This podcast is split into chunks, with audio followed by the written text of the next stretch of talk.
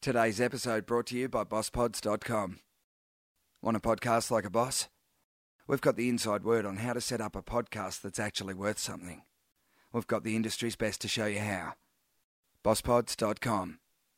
Podcast like a boss. So you have a paranoia about Chris dying? I do. I'm like, I feel like I'm Chris's other wife. I'm like, I'm, I actually genuinely have a morbid fear of your death occurring very soon. I've had a good life. Is that because you don't know how you would function without him? Maybe there's a bit of that. I think majority of it is because I know how ridiculous he works, so it's. I feel like it's just inevitable. I feel like nobody can work that hard without dying young. Goody. Just started off on a really cheery note. So don't don't die, Chris. Please I'll don't. Try not to. Even even if you do have strange back issues in your young age. Yeah. I just I don't know how to do the accounts either, so that's a it's another stress.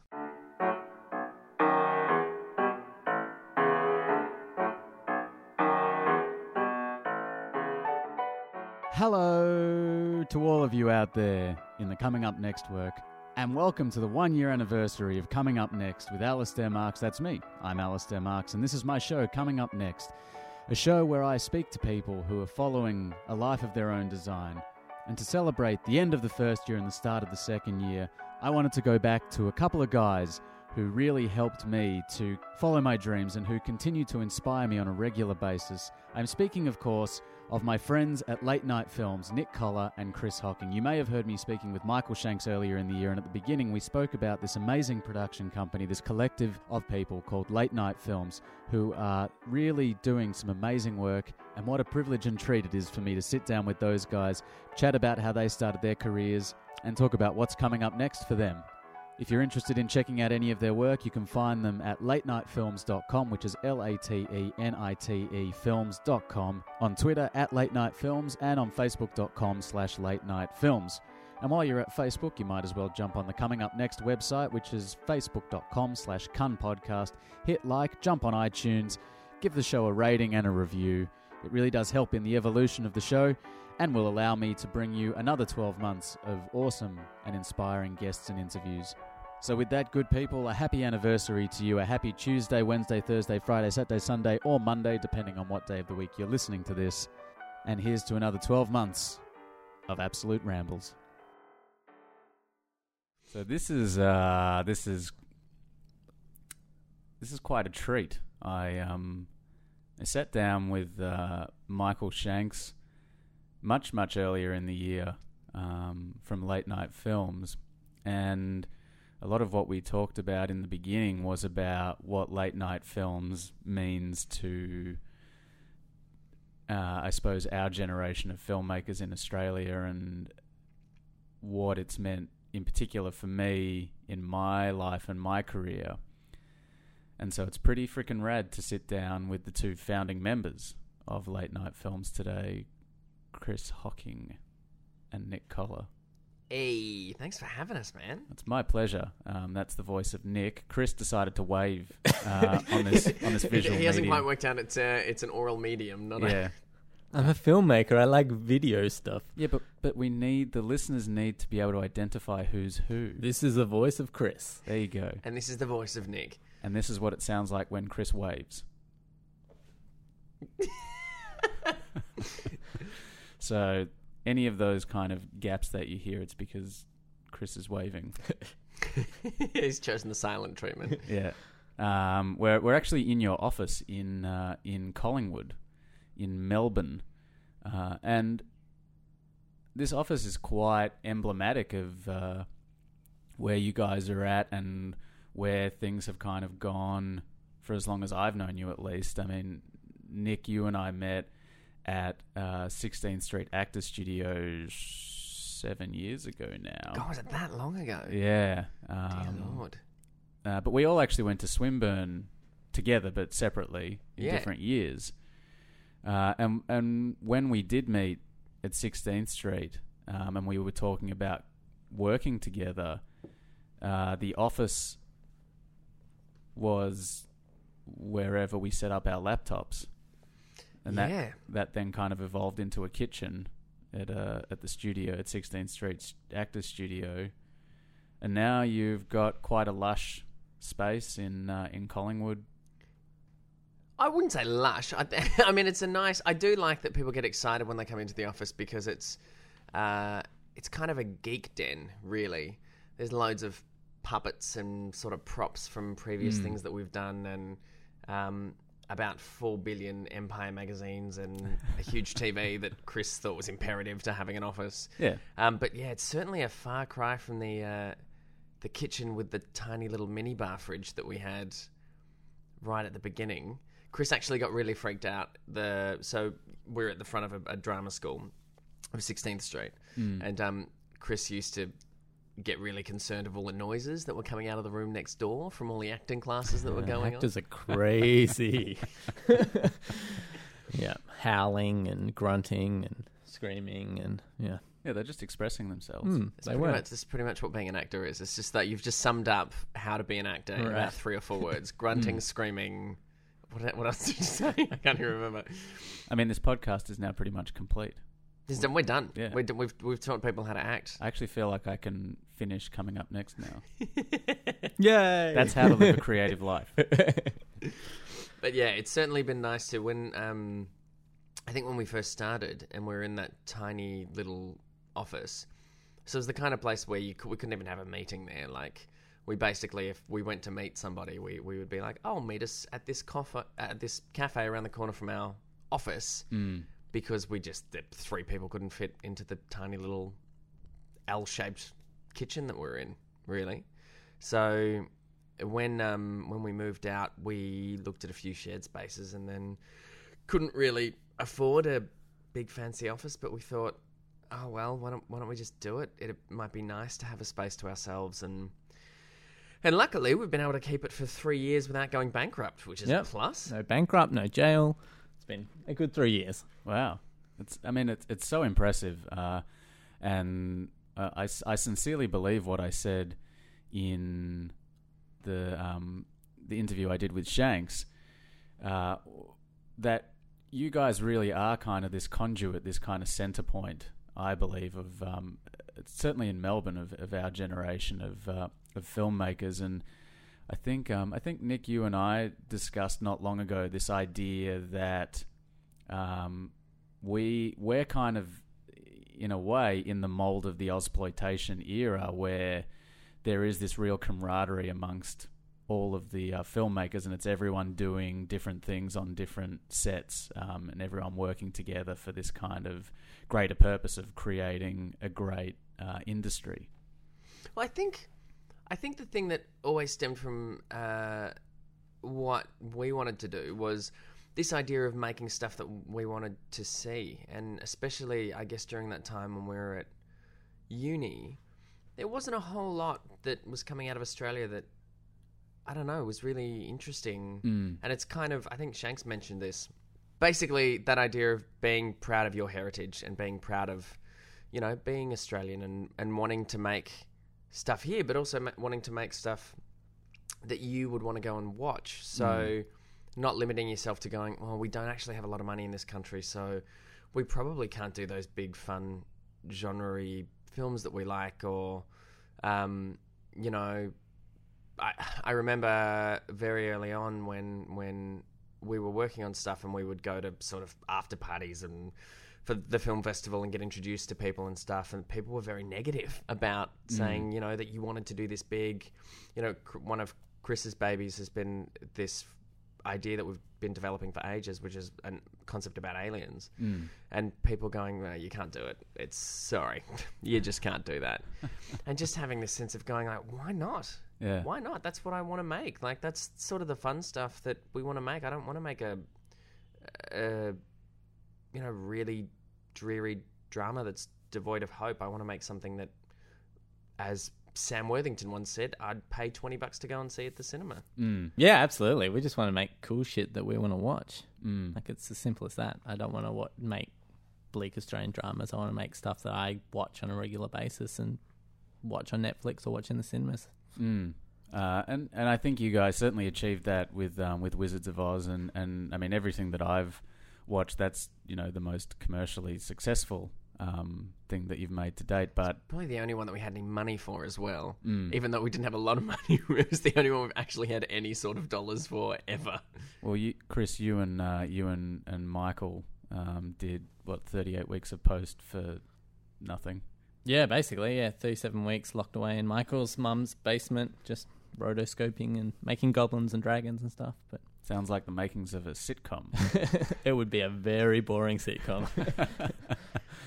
uh, five episodes of keyframe editing. Yeah, that's exactly right. Yeah. Um, and I think, sort of going back to that point about everything being a collaborative effort, you know, it, it feels like, sort of coming out of the nineties, and perhaps it is a byproduct of the, the kind of jaded nature that you alluded to, Nick, of, of the industry in pockets here, is that there's the people are very possessive of their little corner of the industry, like they need to hold on to it for dear life, and it, it feels like there's not a great sense of that community, um, or there is, but as long as you're not encroaching on someone else's property, whereas it feels like we're kind of coming to a point where it's everyone's in it together, and where we are all working to try and uplift um, the, the creative process. I think a good idea that helps kind of explain how we like to think and how we like to work is the fact that when we're in uni, in our third year of uni, um, there are about forty-two grad films, I think, and Chris worked on forty-one of them. Wow. Yeah, that one team didn't want to have me there. But probably because they wanted to be the laughing. only one devoid of Hocking. They were like, no, you worked on the rest of them. We don't have to put your name in the credits. Although there was probably a special thanks at some point because they probably asked him a question. But I think that's at the heart of um, what we've always believed in, that uh, it's it's really hard. Like, it's really, really hard to to do what we, we do, all of us, like mm. anybody in a creative field. So I don't understand why people aren't willing to help each other more. And so, and you know, especially as you look at a lot of the directors still working and a lot of the the producers and the people at the top that are still working, they're, they're getting well on in their years, and there are very, very few opportunities for younger people to break through. So you wonder that when there's going to be that breaking point when people go, oh shit, everybody that has just died, uh, we haven't trained anybody up to replace them. Quick, quick, you know, mm. h- hustle people in. And especially when there's this generation where it's so much easier to make content now. You know, anybody can get a hand on cameras and stuff like that. That's how Shanks started. He didn't go to film school. He didn't, you know, he's all completely self-taught. Mm. Um, and so we really, we really like to help people where we can. I mean, and not, that's not in a thing of saying, you know, people come to us for help all the time, but it's it's just more about if somebody's shooting a low budget music video and go and, you know, gives us a buzz and say, hey, do you have any lights? We go, yeah, sure, take some lights and or whatever, something as simple as that, or mm. advice, or, you know, Chris gets calls around the clock from people with asking for tech advice. Uh, people constantly contact me about um, uh, actors or other producers. Uh, we've had a couple of web series where people have come to us and said, hey, will you produce this with us? And we've been too busy, so we've put them on to other people, which have formed a new relationship there. Mm. Um, I, th- I think that's really important, because I think that closed-mindedness really, really fucks things up. Like, it really halts people and halts us as an industry. It doesn't help anybody grow. You know, nobody wants to make shit work. Everybody wants to make work and make great work. So why not encourage that rather than have a really uh, negative approach to it, I guess. Mm. Mm. You both, uh, to, to backtrack a little bit, you both have been working in, uh, in the entertainment space for quite a while. Uh, Nick, you were a child actor, and Chris, you started off doing um I believe child genius is the uh... sorry child guru and, and Chris, you grew up, or you started doing uh, puppetry for the B B C. Uh, yeah so I sort of have a weird background where my dad used to work in like concert logistics, like trucking for big concerts and live shows like that. So I sort of grew up pushing road cases around and hanging out with at big events, helping lighting people and stuff like that. Mm. And then through like just hanging out and basically being a roadie when I was still in primary school. Um, it's a ridiculous sentence. I was just being a roadie when I was in primary school. It's like any, like yeah, just doing just... snorting coke off mirrors when I was twelve. Um, Punching dozers. But yeah, through just being in that world and knowing people, I got a call one day to come and sort of just help out on a. a B B C kids show that was happening up in Sydney. So I flew up to Sydney and was sort of just sort of like a minder. So it's a B B C kids show called The Tweenies, and they had a bunch of like characters with people in costumes with animatronics heads. And literally my job was just to make sure that the, like when you're in the costume, they're very heavy and very hard to maneuver. I was just making sure that the people in the costumes didn't fall off the stage. And I was right. sort of just looking after them. Um, But the technician that they flew from the U K to sort of maintain and make sure all the animatronics sort of worked, there was only one person. And when they're in, like in the U K, they normally have three people to make, service it and repair it all. So I sort of by default became his sort of assistant and yeah, just kept doing that. And over the course of years, I sort of did, I think I did two Australian tours with them and then maybe three U K tours over in the U K. We traveled around, did like a live show. And then I also sort of helped out on the T V show as well, just repairing animatronic bits and pieces. Mm.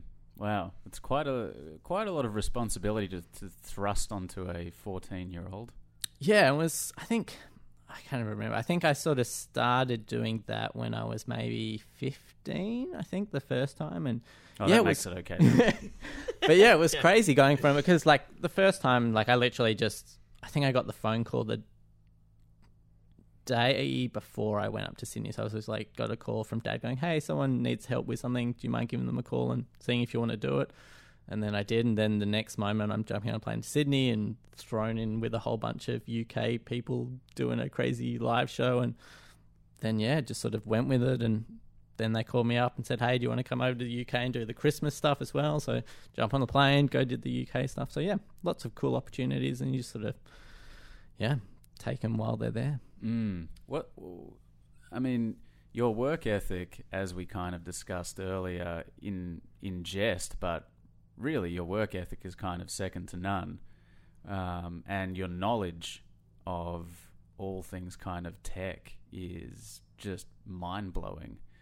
Um, you know, you're you're kind of this resource not only for people of our generation, but it seems as though everyone in the industry, uh, at least in, in Melbourne, I don't know about the rest of the country, but uh, knows to come to you when they have a question about something relating to tech. Do you feel as though this kind of experience that you had and being given this responsibility as a an adolescent really kind of helped you to build that work ethic and, and create that curiosity to have all of this information?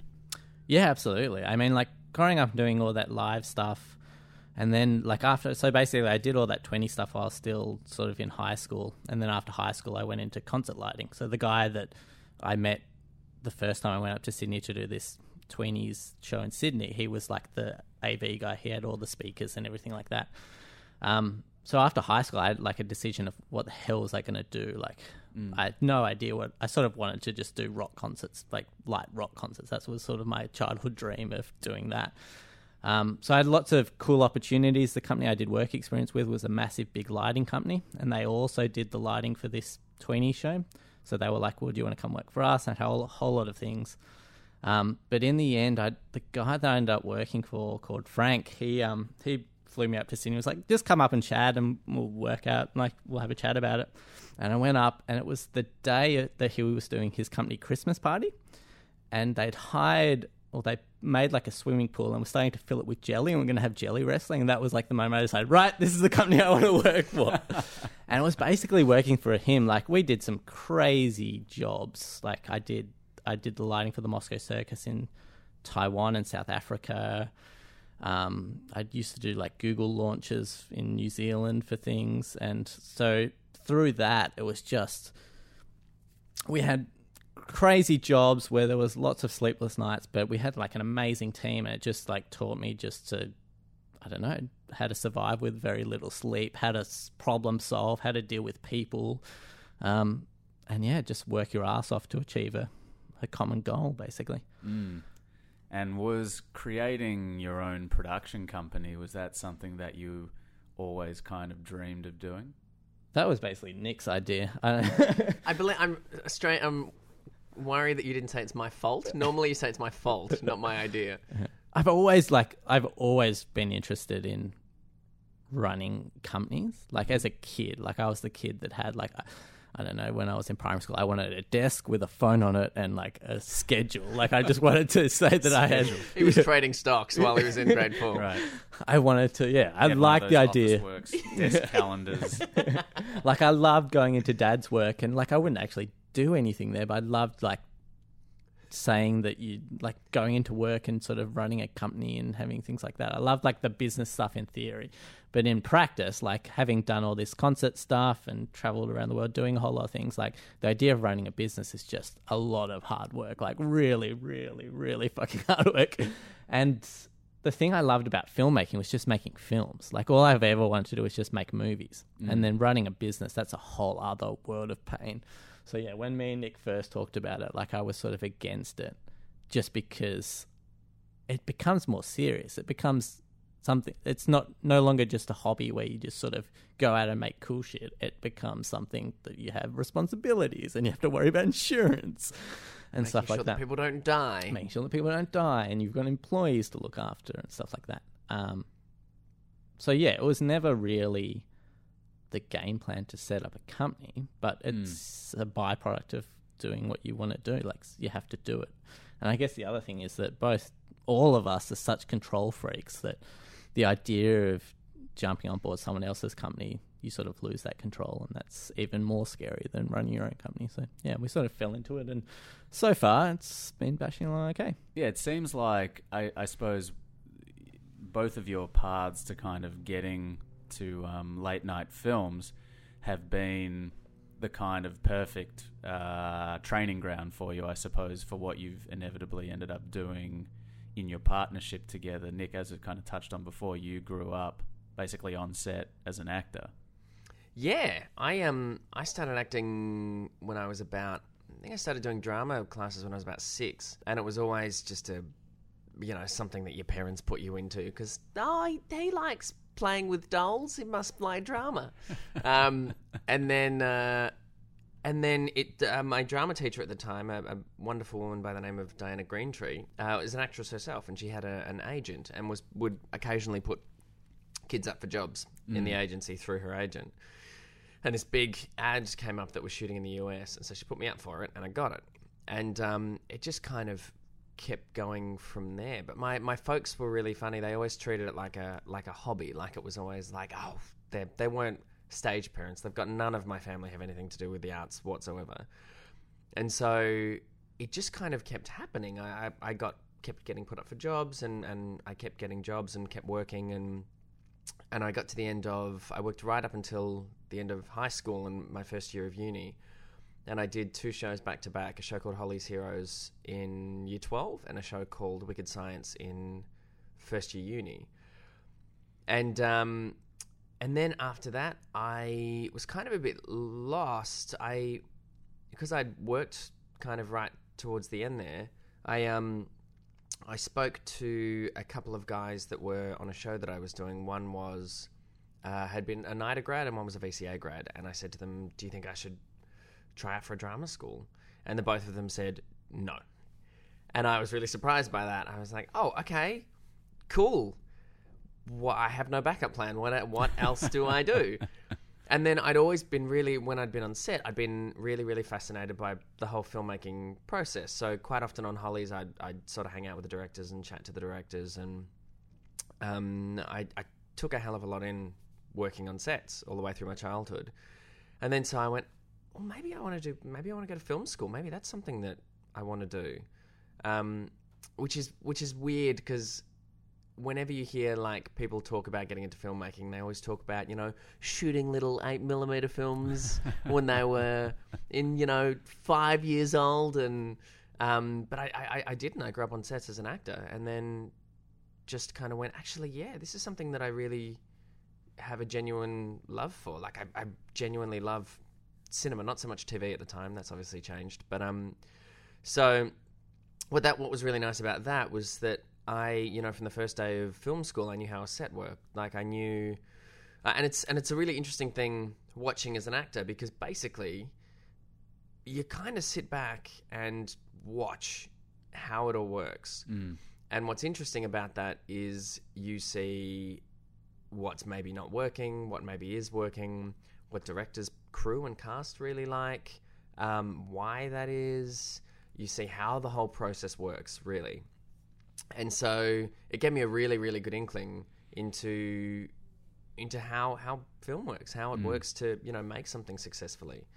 And so the kind of nice thing about that is that when I conned Chris into being in my group in second year of uni, which is legitimately what happened, we had to choose groups, and I knew that I'd seen that Hocking was like, I also liked him, but I was like, this guy's a genius. So I sat next to him and was like, group? Would you like to be in my group? And I knew he was too nice to say no. And now he's stuck with me. Um, Ten years later. Yeah. But what's what's nice about how we work together is that we have we are absolutely polar opposites. I love this man dearly, but he could not be more opposite to me than possible. Frustrates me to no end, and I know I frustrate him to no end. But what's nice about it is that we complement each other, because we both look at how we do things in completely different ways. And we'll quite often argue about whether we do something or or, or not do something, um, or how we set up or how we run a shoot. When it comes to budgeting, you know, quite often um, if I do a first pass of the budget, Hocking will be like, ah, you haven't really put any money into post or any of this stuff. And then when he does a pass of the budget, I'll be like, um, where did all the production design and cast and everything go? So it's kind of like a nice midpoint where we both we both have different skill sets and different histories that that sort of work well together, because they both come from the creative and the and the also the kind of getting stuff done at the same time. Mm. Um, but with that in mind, what Chris also has a as an editor, because Chris is an editor as well, also has an incredible creative sense as well. Um, so yeah, it's a really sort of nice mix of skills that we have together, which I help think helps make things work without exploding too often. All mm. the explosions are completely deliberate. Yeah. And mostly done in post. And mostly done yes, in post. They are. Um, do you remember what the first project that you guys did together was? Yep. It was a, it was a, that second year uni film. It's called Happy Sundays. Had far too much swearing for a Swinburne University film, and it was terrible. Although you really like it. No, I really like it, yeah. It has a lot of heart. Mm. Is it online somewhere?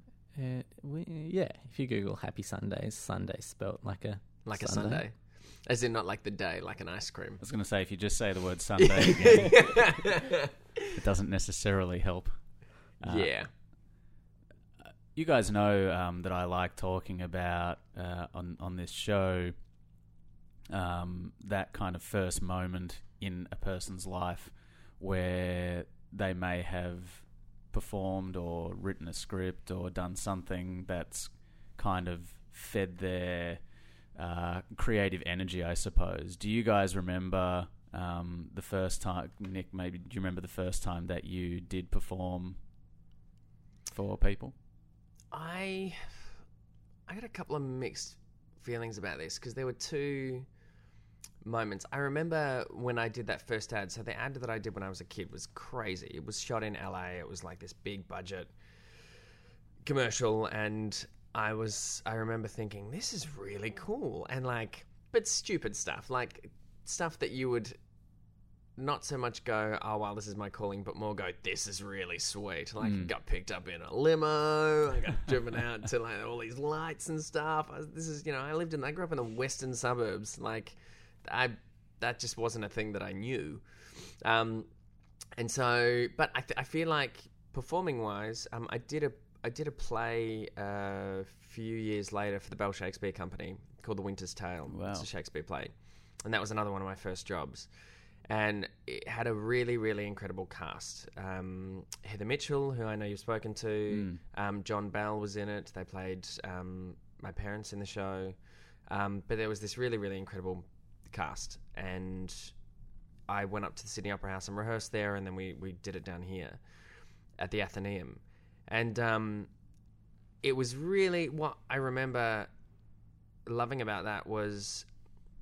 It was really thrilling, for starters, stepping out on stage in front of, I don't know how many the Athenaeum hold, but I imagine it's a thousand-ish or thereabouts, eight hundred to a thousand people. Mm. And the, it was exhilarating. There was something really exhilarating about it. But on the same note, what I enjoyed more than anything, and I think this is something that sort of developed my love of the people that work in this industry, is the people. Um, all of the actors were their own little special kind of crazy, but in the best possible way. They were all beautiful, beautiful people that sort of were really, not only really friendly, but also really, really aware of everything that was going on around them, if that makes sense. Mm. And then, so yeah, that was that was my first, like, I think I want to do something creative moment. I reckon I probably would have been about eleven or twelve when I did that. Um, and then it's just kind of developed from there, I guess. I think... I, I'm an avid cinema goer, so I go to the movies maybe once a week, mm. twice a week. Um, and I think the more that I've gone... It was actually, do you know what? It was that first year that you and I went to M I F together. For, um, when Chris and I went to the Melbourne International Film Festival, yeah, we had to do it. I think you would have had to do it as well. Yeah, yeah. Get the passport for yeah. two hundred bucks or whatever and it was. And go and see and as many films as you can. Mm. Well, I think that first year, Chris and I saw... fifty-two If, fifty-two There you go. Wow. And mine was, I think yours was fifty-two Mine was fairly similar.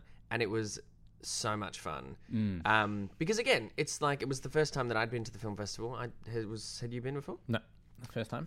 Um, and it was, there were, you know, films from all over the world. There were documentaries. There were, uh, and, and this is, again, ten years ago mm. when there was no like, Netflix, there was no, you know, you didn't really seek out docos. Cinemas didn't play docos or foreign films really.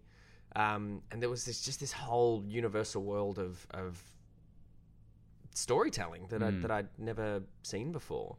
And it just blew my mind. And so ever since then, I've just been kind of crazy about, about movies and about television. I just think they're an incredibly powerful thing that we don't give enough time to in this country or money. Mm. It's funny to think how primitive things were, in a sense, just ten years ago in in, in an entertainment kind of space. Yeah. In Australia, anyway. Mm. What about you, Hocking? Um, I guess I sort of grew up as a kid making... I was one of those kids that made Star Wars films in the backyard. Mm. So, yeah, when we were little, me and my brother and sister, when we were at our grandparents', we just used to make crappy Star Wars films in the backyard. I'm sure they weren't crappy. No, they were really crappy. Right. And that's what was so cool about it. Like, we knew they were really rubbish, but we just kept on making them because they were fun to do. Um, but it was more about making them rather than... I don't know if we ever really... Like, we recorded them, obviously, and edited them together and stuff, but mm. we never really watched them multiple times. I was like, that's done, let's move on to the next thing. It was never... It was all about the process, not about the actual end product. Mm. Like, we knew going in, ah, that's rubbish, this costume is crap, we need to redo this, but let's do that next time. Let's just finish this one and move on to the next project. Mm. That kind of imperfect progress certainly seems to have, you know, certainly seems to be a uh, a stalwart, I guess, if you in, in your repertoire of or your approach to um, creativity. And I don't mean that uh, as in the stuff that you make is shit. I mean that you understand that you're never going to get something perfect, and you embrace that, and you go, well, we'll just do, we'll, we'll do it. We'll, we'll learn from the mistakes of this one, and to make it better next time. Yeah, absolutely. And that's why I love doing the forty-eight hour film project, because you just, at the end of the weekend, you have a film, mm. and you learn so much doing that. And if you guys are late night films, you generally have a few awards as well. Maybe. But you can't, I think it's true for anything. You can't learn and get better at something if you don't make mistakes. You look at any filmmaker or any, you know, writer or artist, or it's not like they woke up one day and were like, oh shit, I'm Spielberg, this is gonna be pretty sweet. Like, they they made bad movies. Like, people mm. made bad poxy movies at the start, but that's how you learn. That's how you learn to do stuff, you you make mistakes. And I think far too often uh, people aren't willing to make mistakes. Because I get it, it's scary. Like, mm. making mistakes is scary. But people just don't want to do it. And then, but how do you learn and get better? You, you kind of don't. You just sort of sit at the same level mm. almost. I suppose one advantage of being in Australia and things being kind of primitive, as we s- were speaking about before, is that you get an opportunity to make more mistakes without them necessarily being publicly exposed in the same way that you might if you were making films in um, America or Europe or somewhere where there's a, a much stronger culture. It's interesting. Uh, the, the American market seems to be very, um, very... closed, I guess. And what I mean by that is that because their industry is so huge, it's very rare that anything from another country breaks through. Mm. So it's, you know, very rare that they've heard of anyone. I heard an interview with the, the catering girls recently, who've kind of started to do quite well over there. And um, the guys that were interviewing them were saying, you know, we, we hear of very few Australians over here until they are in Hollywood films, and then they go, oh wow, that person, oh they're Australian, oh wow. mm. But I think there's been, what, Please Like Me, Summer Heights High, Dance Academy, I think the kids series over there is quite big, but there's very few because they have so much content, so why would they mm. you know, pay any lip service unless it really really goes massive here. And then they've got, you know, some of the times they've tried to remake Australian stuff and it's just bombed. Mm. Mm. Yeah, the Kath and Kim in America didn't do too well. Just wasn't.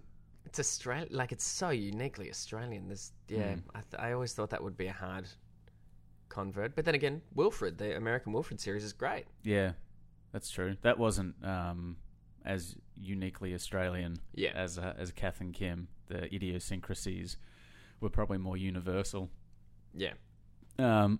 How important is it for you guys on that note to tell stories that are kind of culturally relevant uh, or, I suppose, from your own kind of experiences? Or do you try and tell, uh, do you try and write scripts that are films that you think people, like, do you write for an audience or do you write uh, from your own experience? Well, I think we look at projects that we would want to watch. Like, I think that's a really key thing. Uh, you know, the, I, I feel like if there's something that you like, then there's probably going to be an audience for it. Like, I would say it would be very rare that somebody says, I think this is quite cool, and then not a single person in the entire world thinks the same thing. So you've kind of got to make stuff that you like, because if you watch it, then, you know, hopefully there's a whole raft of other people out there that will also watch it. That's a that's a big thing for um, you know, Shanks. Shanks has got a huge audience of people that like watching the same stuff that he watches. Mm. Uh, and I guess with Wizards, it was about making something that has a distinctly Australian flavour, but is still based around a, a lot of the content that I guess, because for Wizards, there's not really been a show like Wizards, I guess, that's come out of Australia. I, mm. I don't think I'd be too thingo in saying that. No, no, I that. agree with that. Um, so, but there there are definitely shows similar that have come out, you know, America, U K, and so it's. I think it's making something that's internationally viable, but that still has an Australian flavour to it. Mm. Uh, I think making stuff so Australian that it's alienating is a big mistake, because then you're limiting your market as as well. What you're saying, I suppose, is it's, it's about balancing creative integrity with, um, I guess, a savvy business sense in a way. And what I mean by that is knowing that you want to be as broadly appealing as possible. Yeah, yeah. And look, there's a there's a lot of stuff now that's doing quite well that is taking that approach. I, f- I feel like mm. um, I think Matchbox are very good at it. Um, Glitch was a really fantastic series. Mm. Uh, so is The Code, um, and uh, Clever Man, which has come out recently, which Sundance just commissioned a second series of. Um, there's some really interesting stuff coming from a bunch of different production companies. Um, so it's starting to happen, but I just think we took a while to catch on to the fact that you know, this is what sells for some reason. I have no idea why, but it just felt like there was a bit of a lull in the nineties, and then they've just at the beginning of sort of this century started to go, oh, right, oh, right, no, we can do high-concept stuff that's really enjoyable and entertaining for an audience and not just for our industry. Yeah, great, mm. cool. That's cool. People are watching it overseas. And I think, um, to your point, Wizards, you know, it certainly has flavours of... Um, you know, Edgar Wright, and it's got a lot of that kind of genre bending, those genre bending elements of the filmmakers that we've kind of uh, grown into loving probably in our late teens and early twenties. But as you say, it is a unique show in the context of Australia, uh, and, you know, hopefully it, it has a broad enough appeal that people in other parts of the world will love it as well. Um, When did you guys decide to create Late Night Films? I think we basically... So Late Night Films basically started when we did our first short film at uni. So for Happy Sundays, we all had a little production meeting down at, I don't know, probably about two a.m. in the Swinburne University P A building, and mm. tried to come up with names because we wanted to put a logo on the start of the film, and that was basically where we came up with Late Night. Eloise Loxton came up with that. Yeah, I remember there were a ton of... I can't even remember them, but there were some really bad names. Bad names. I remember a whiteboard full of bad names. And I think it, we came to Late Night Films because it was really bloody late when we were... And we were... When we were working on that film, we were pretty much the only team that was there at two, three a.m. in the morning mm. most nights. We used to switch the lights off when security came past because you could only stay for a certain amount of time. And so we'd like pretend that we weren't there. Security would come past, and then when they left, we would just keep working. And then just basically, when you couldn't, once you got out of the building, you couldn't get back in. So we would order pizza, and then somebody would stand at the door and have to do like a quick snatch to mm. grab the pizza and then run back in. That's that's where it came from. I remember you telling me, just speaking on uh, Happy Sundays. Wasn't there a um, there was a funny incident that happened while you were filming that, wasn't there? Funny, frightening. Uh, yep, it was pretty full on. Um, we were filming on the streets of Williamstown at in the wee hours of the morning. It was probably what three a.m., four a.m. Uh, and the whole film is short. Is set in a, an ice cream shop, mm. and so we had one scene, which is the very end of the the film, which is out on the road, and. We were in uni, so we didn't have any permits, we didn't have any insurance, we didn't have anything. We had, I guess, whatever we were covered by the uni for. And uh, we were shooting outside, we were shooting on film, so we only had so much film to shoot. And the lights kept blowing the breaker inside the ice cream shop. So we would get halfway into a take and the lights would go out. So we're mm. having a really frustrating time. And then right when we were running out of film... we heard this guy yelling from down the street, and he was just yelling some inaudible sort of mumble.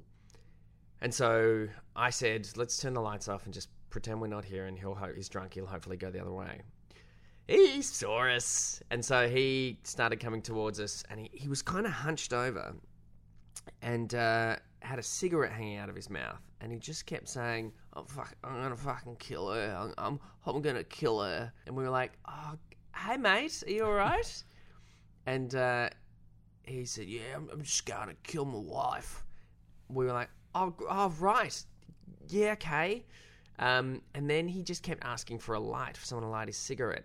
And one of the guys that we used to work with grabbed out some matches uh, and went to light this guy's cigarette. And when he put the flame to the cigarette, the guy stood up and he was holding a knife and his arms were caked in blood. And so we were flipping out. The um, Eloise was freaking out. And anyway, so he kind of was loosely holding the knife, maybe about oh, maybe about ten or twenty centimetres away from Isaac's stomach. He was just like really, he was clearly on something. He was just sort of loosely holding the knife. Anyway, so he said, yeah, thanks, mate. And then kept walking on down the street. And then turned back and started hacking at his arms in the middle of the street, and then collapsed. And this is the worst thing that I have ever thought as a human being, and I regret it, and I'm sorry about it, and I feel awful, but one of the actors, Mike, who's a, a longtime friend of mine, went to run into the ice cream shop, and I went, whoa, whoa, whoa, what are you doing? And he went, what do you mean what I'm doing? I'm calling the cops. I'm calling an ambo. And I said, oh, we don't have a permit, though. And Mike just looked at me, and I went, we just, because we had like one shot left, and my brain was just like, oh, if we, if we have to pack up now. Anyway, he obviously called the cops because I'm an idiot. And um, consummate filmmaker. Anyway, the guy ended up getting up and like struggling down the street, and it took like eight cops to get him down. Mm. And then the police sort of started walking down to us, and I thought, uh, yeah, here we go. We're done. And uh, they just walked up and went, are you uh, you the guys that called, uh, called us in? And we're like, yep. Yeah, yeah, we were. Sorry, he just sort of came past. And, and we had, like, keep in mind, we had gear all over the road. Mm. And they just looked around and went, yeah, cheers for that. What are you blokes doing? Are you making some sort of film, are you? Oh, yeah? What's it about? And then we told them, they went, oh, good. Well, good luck to you guys. Uh, he's off to the nut house, so uh, have a good one. Just walked off. So there you go, kids. You don't need permits, it turns out. No. Ever. All's well that ends well. And you got a production company out of it. That is how it evolved, yeah. yeah. After that guy, I was like, Hocking, we might die soon. We should probably make a production company. Mm. And you already had a name. We did. We already had a name. Yeah, all you needed was liability insurance. That's exactly right. I got to say, about names, though, if there's any sort of, like, filmmakers listening that are thinking about choosing their names, maybe think about, you know, whether it may or may not sound like a porn company. Because we've had people in the past send us their porn reels. So, yep, just maybe think about that. If it's any sort of late night mm. or like film couch or casting couch, just just think about it. Maybe. I mean, anyone who's going to make a company called Casting Couch Films probably want, wanting those videos. That is true. That is very, very true. Um.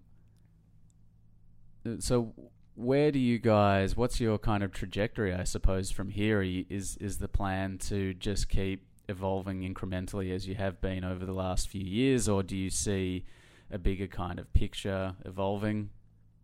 I think next year we'll do Star Wars episode, whatever, mm. and then, um, yeah, go from there, basically. That's Hocking, Hocking's dream is all, everything is working towards one day being a production company on a Star Wars film. So that seems to be what everything's feeding into. Mm.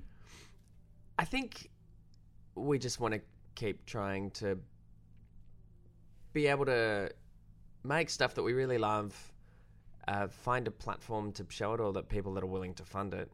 And then we were talking about this the other day because we're we're working on a kids series at the moment with the A B C that's that's quite a big show. Um, and it's, you know, something that, you know, it's the next level up for us. Mm. And so it's, you know, looking about how we can still keep that sort of energetic, independent approach to how we make things whilst the sort of the budget and I guess the risk increases incrementally. Um, so, yeah, we just want to try and keep how we've always worked at the heart of it mm. whilst getting bigger because, um, and, you know, we, we know that we're going to have to let go of some things and the way we work. But, um, but... yeah, just looking to do bigger and better things and continuously learning and just making shit with lots of explosions and puppets, I guess. Do you guys feel like you've already created a successful company and, and, and are um, having success, or is it something, is it a more, uh, is it, is it a less attainable kind of thing, or how how, how will you guys define that? I guess for us... it's not about the business side of things. We don't care about profits. We don't care about... we just want to make cool shit. Mm. Like, the business side of it's sort of just something we need to deal with. We're way more interested in making cool stuff than worrying about, I don't know, any other aspect of thing. It's all about the content and all about making stuff that we want to watch. Um. So, yeah, I guess for us, I mean, we want to keep making cool shit in Australia. We don't want to go over to L A and... join Hollywood. We want to do what Peter Jackson did and build our own little empire here. Mm. And it's not building an empire for the sake of building something that earns a lot of money. It's for building an empire because we want to make the shit that Peter Jackson makes. We want to make big epic stuff that has an international audience. Mm.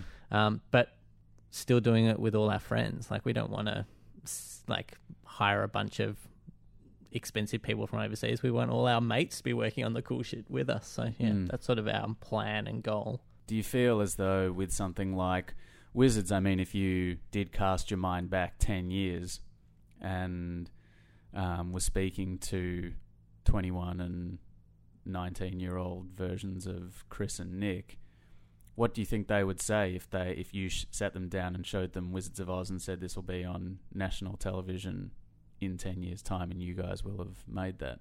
Uh, Chris would have been a jerk and just given me a whole bunch of notes of things we need to fix up and change. And Nick would have probably been like, what the fuck were you guys smoking? You guys have, have you guys taken loads of drugs? Um, I don't know. I think um, I would be very, like I am now, really proud. Like, after we finished Wizards and we had our, our screening, um, it was at the end of the year. No, it was this, sorry, at the start of twenty sixteen. And uh, I said to Chris, this is really cool, what we've built. And I just remember thinking, we're in our office, we've got all these bizarre props. I've just spent a, a year working on a really bizarre, cool show where we had amazing makeup and actors involved and, and puppets and C G effects. And, um, and then we've got all of these other shows that we're kind of, people are suddenly interested in the work that we're doing. Mm. And this all stemmed from us being in a Swinburne computer lab together, ordering shitty pizza from Chapel Street and, you know, hiding from security guards. It's just a pretty bizarre thing, I guess, to compute. But I don't think that all of this was down to Chris and I. I think what I'm more proud of is that we've built a community of people that we really love, mm. who are incredibly talented and just as scared as we are of um, doing stuff that's getting bigger and bigger, but who aren't just incredibly talented people. They're just really cool people that we love um, a lot, and that we've now not only built a working relationship with, but a personal relationship with. And these are people that, like Chris said, you know, when Peter Jackson started out, to, you read his biography, all of the people that work for Weta now are all the people that were working on um, Bad Taste and all those sort of early films. So we kind of want to want to do a similar thing. We just want to keep growing with the people that supported us in the beginning.